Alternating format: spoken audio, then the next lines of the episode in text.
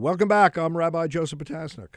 And I'm Reverend A.R. Bernard. Reverend, we have the privilege of speaking now to the 54th controller of the state of New York, the Honorable Thomas P. DiNapoli.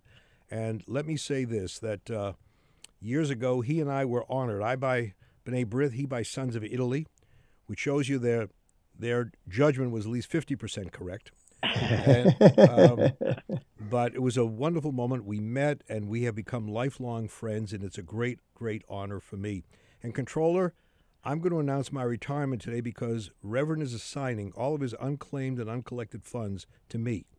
So I know I can now move on in keeping with Jewish tradition, move to Boca. And, and relax. Thomas P. DiNapoli, thanks so much for being with the Reverend the Rabbi. We love having uh, well, you. Well, Rabbi Joe, thank you for that nice introduction, and and Reverend Bernard, it's always great to be back with you. And I know you are way too smart. You would never sign off your unclaimed funds to, Rever- uh, to, to Rabbi Potasnik. Never, never. But it's good to be back with both of you. I haven't done your show for, for too long, and I listened to it on, on, on Sunday morning. And you you are a dynamic duo, and thank you for what you do, uh, Mr. Controller. I want to begin also by thanking you uh, on behalf of uh, the Jewish community, and so many other people uh, who applaud you for your decision to divest in Unilever because of the Ben and Jerry's, uh, you know, uh, boycotting products uh, on, the West Bank. Uh, and you came forward and you said, look, we agree with that policy. It violates state policy, and I'm pulling back on the investment. Uh, not everybody would do that, I think, but you have always been there for us, and we are with you. So thank you for uh, that commitment.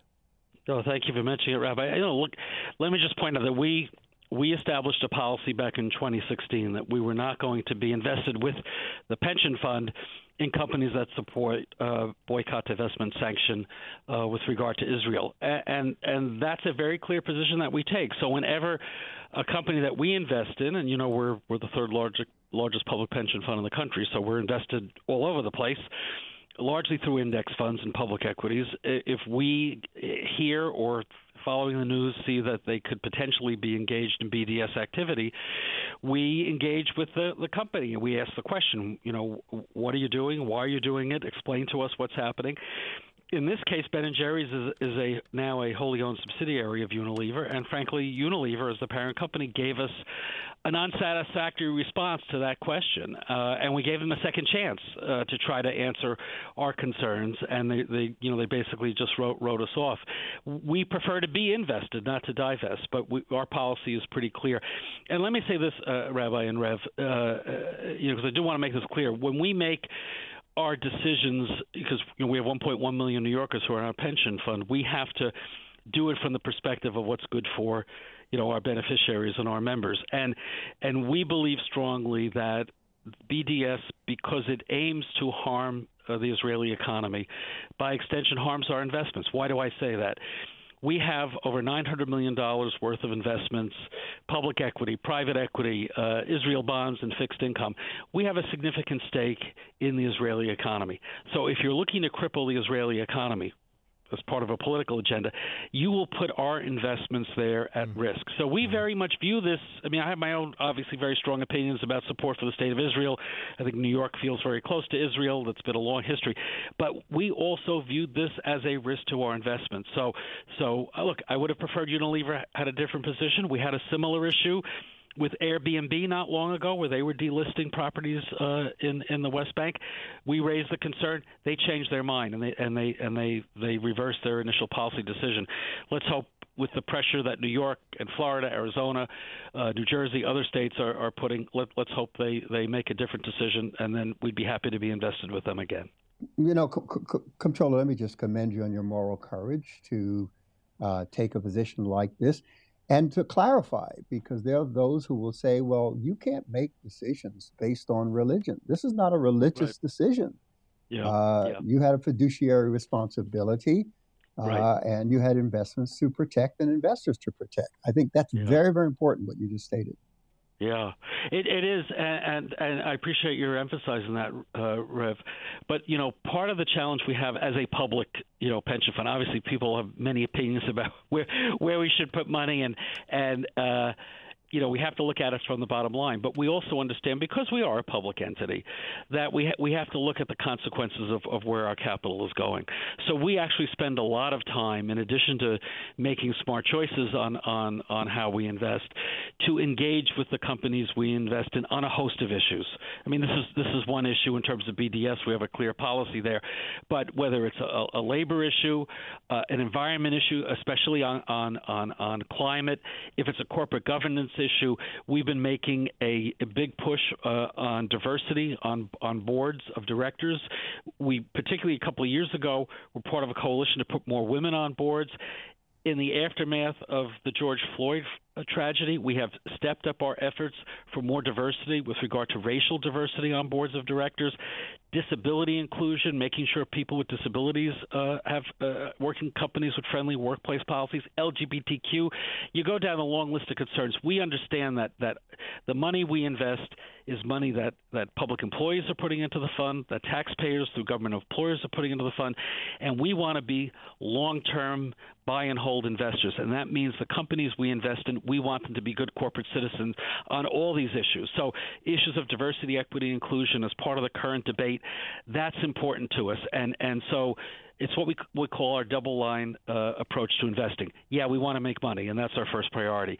We also want to minimize risk, and we want to make sure that for the long haul companies are going to be profitable because they, they are incorporating good corporate practices. And Reverend Rabbi, I'd say that usually is good moral practices yeah. as well. I was just going to say how heartening it is to know when you invest, it's not just about being fiscally responsible. It's about being morally responsible. Yeah, that, that's part of the equation, and you don't separate one from the other. Uh, you know, we always hear the president, governor offer a State of the Union. Talk about the state of the fiscal union now, after all that we have endured uh, during this COVID crisis. Where are yeah. we, and where are we going? Yeah.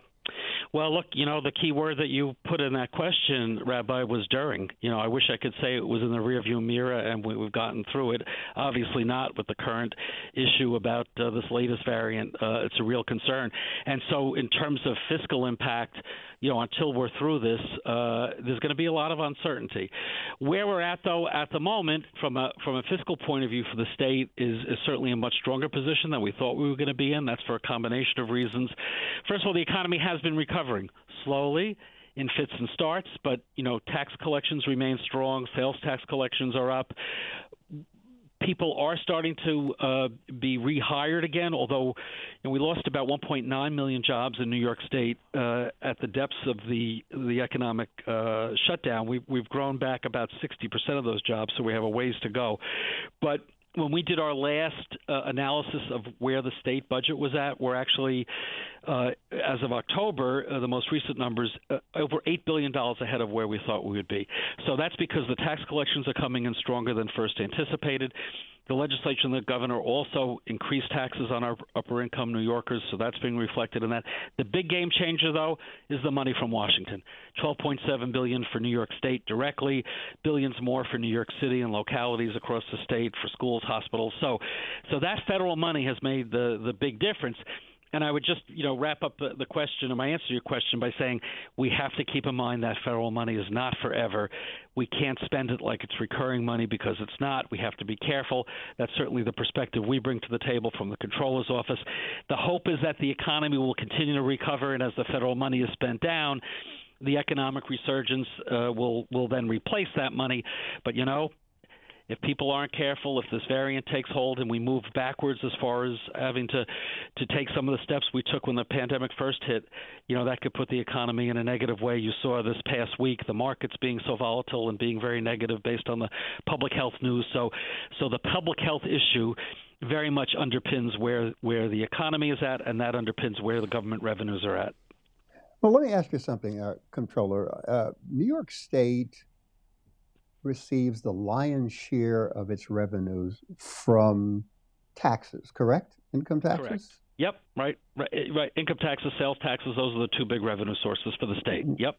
Right. And, you know, people complain about, you know, the taxes, and yet the quality of life here in New York compared to even Florida, I have to be careful here, or other places that you would think, you know, it would be a little bit better.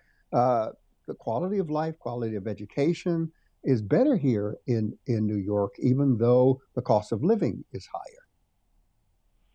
Rev, that's my perspective, certainly. Uh, that's why I'm proud I'm a, a, lifelong New Yorker and always will be.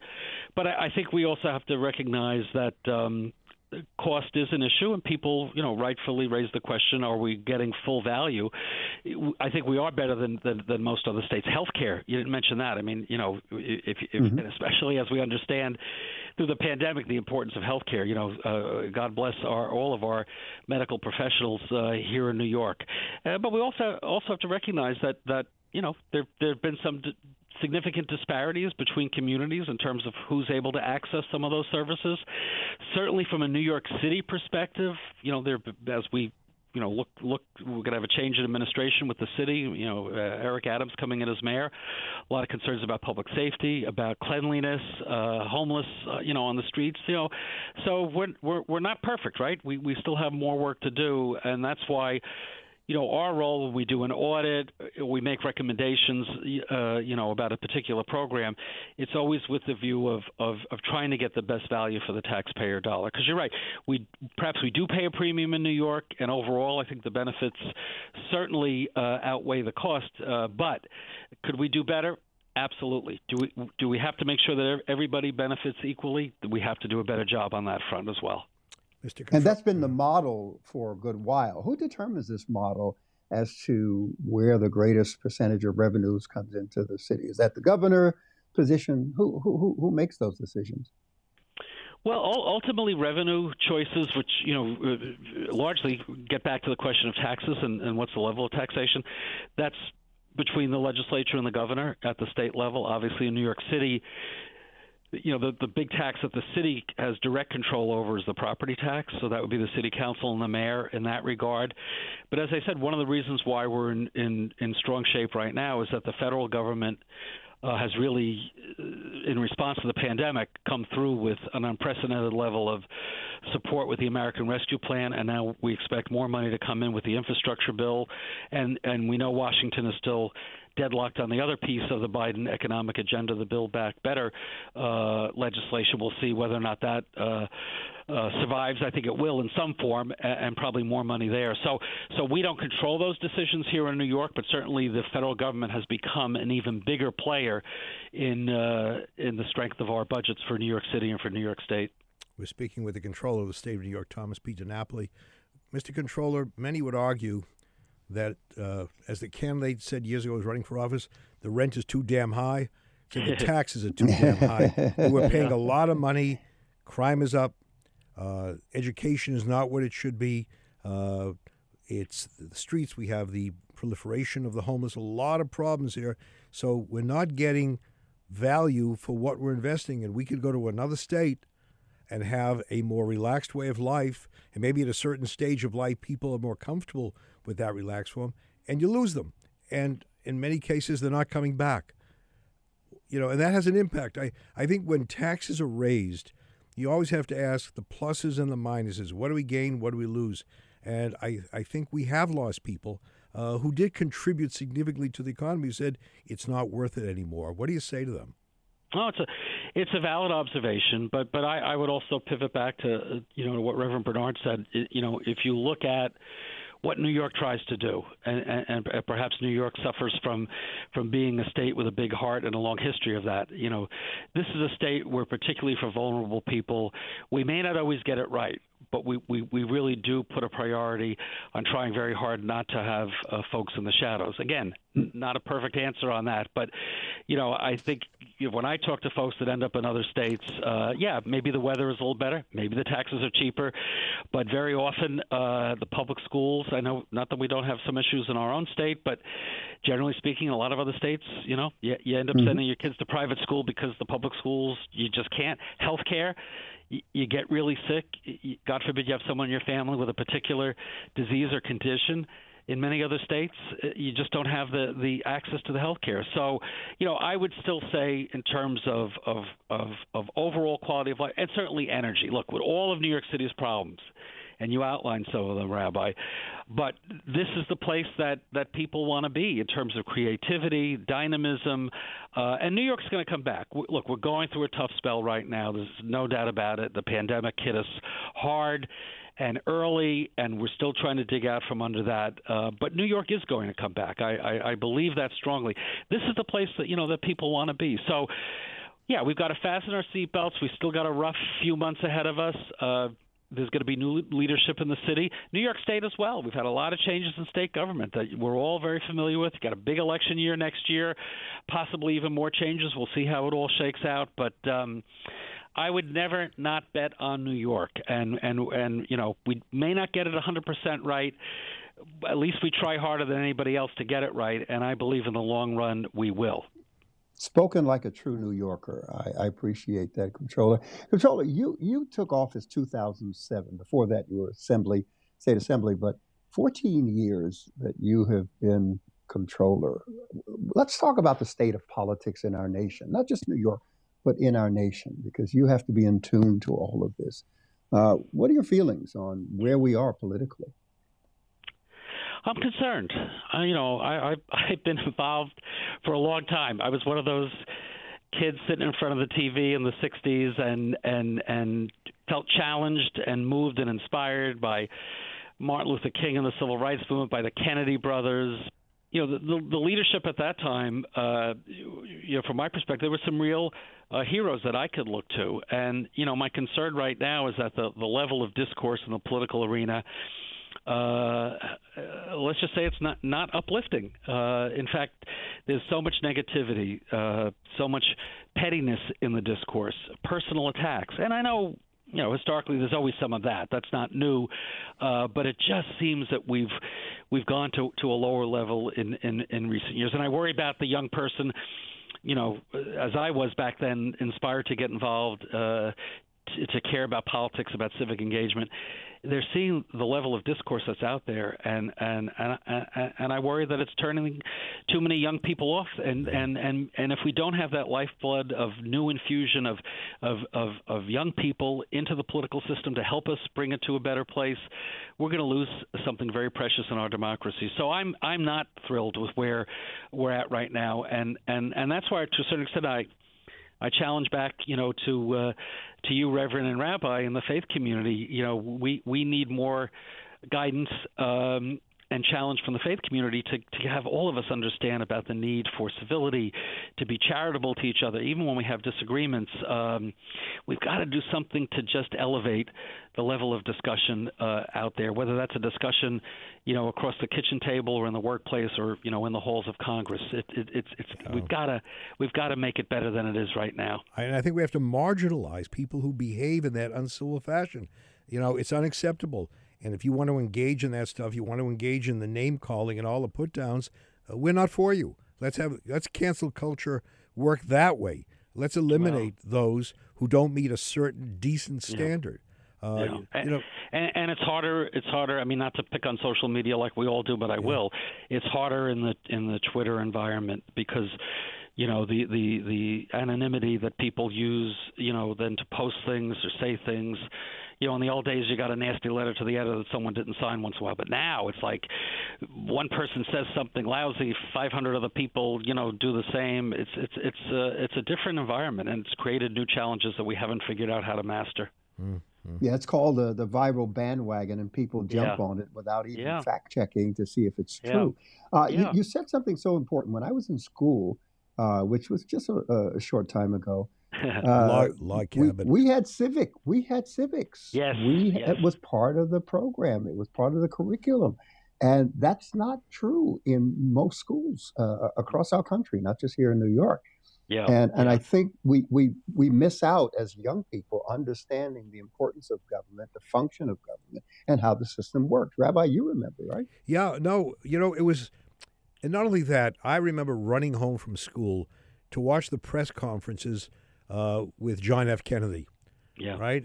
And uh, mm-hmm. who was that mm-hmm. one report? Helen Thomas, right? He always right, would say right. Helen Thomas for the, but the exchange, the sharpness, the wit, the wisdom. You know, you were proud of the moment. You said, now you can disagree with policy, but in terms of leadership qualities, uh, they were there.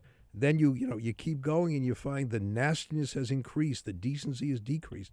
But we accept it, we tolerate it, or we excuse it. Uh, you know, I have people say to me all the time, "Well, the policy is good, forget the person." I'm a faith leader. I can't forget the person. We're all about you know the character of the person. Uh, right. Right. We, we you know right, all of right, our right. all It's of our leaders were exemplars of, of decency and dignity. So you can't just discard it. Rabbi, some of our assignments were going home and watching the news. Yeah. Uh, I, you But- know, of course, you were the one who told me about the Huntley Brinkley report. I, I, I didn't know who those two guys were. But, yeah, uh, yeah. that But was this is such a, this is such a key point because back then we all went home and they were what three networks that we looked at. We we had a common source of information and reference. Now Mm-hmm. you have all these different ways, you know, uh, uh, you know, between cable and then obviously the internet. You know, some people don't watch anything that's even remotely objective. They just go to a biased source that agrees with their predetermined thought on something. It just reinforces.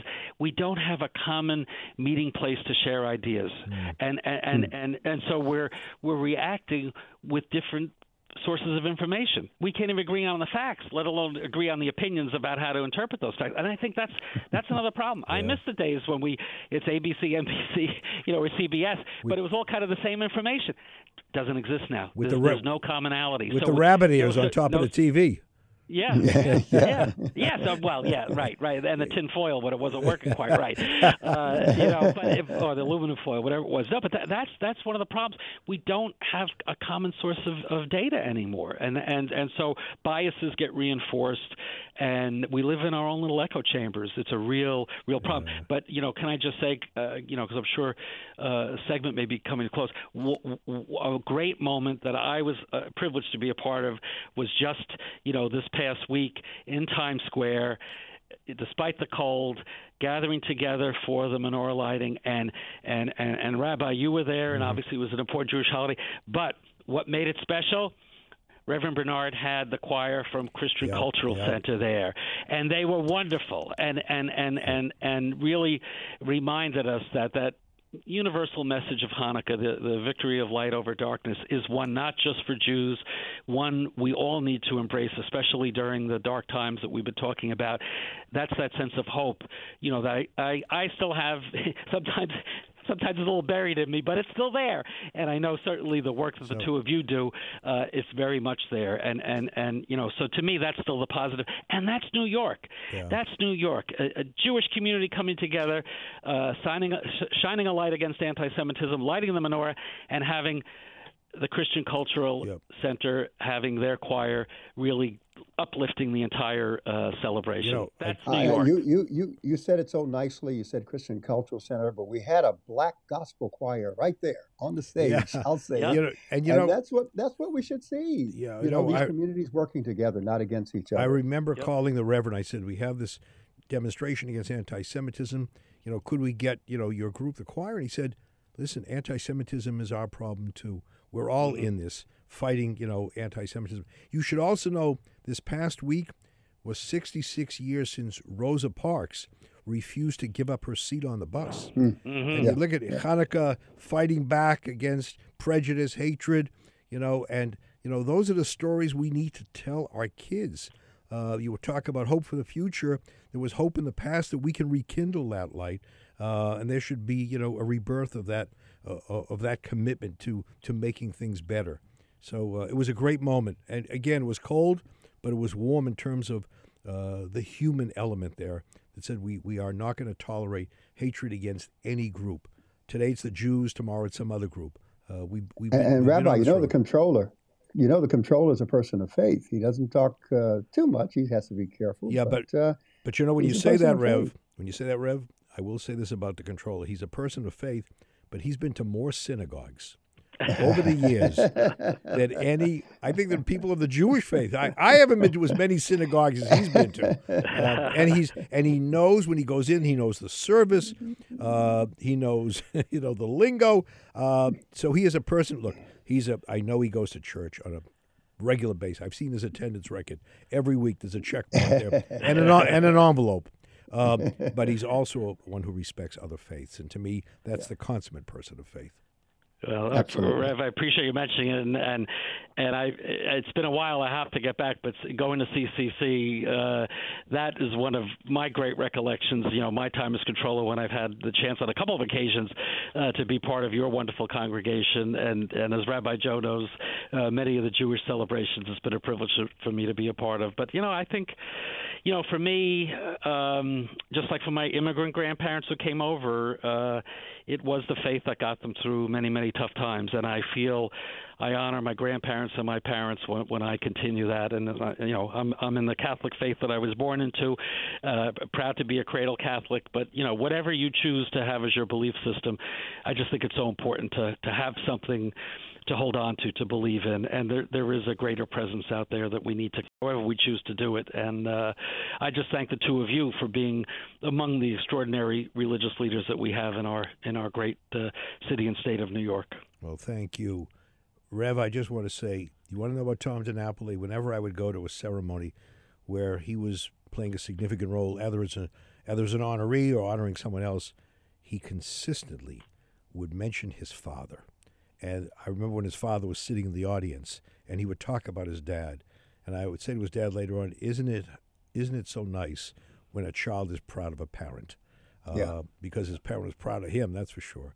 But yeah. when you see that relationship, and with his whole family, I've, I've met members of the family, the closeness they enjoy uh, is an example of, of real love and loyalty to one another. So he's very special, and New York State is very privilege to have him as our controller, Thomas P. DiNapoli. Absolutely. Thank you so much, uh, Controller, for being with us. And just a, a, great person. Never mind controller, not never mind, but in addition to controller, you're just a great person. And we appreciate that because sometimes you can have someone doing very well in political office, but as an individual, as a human being, it's a different right, story. Right.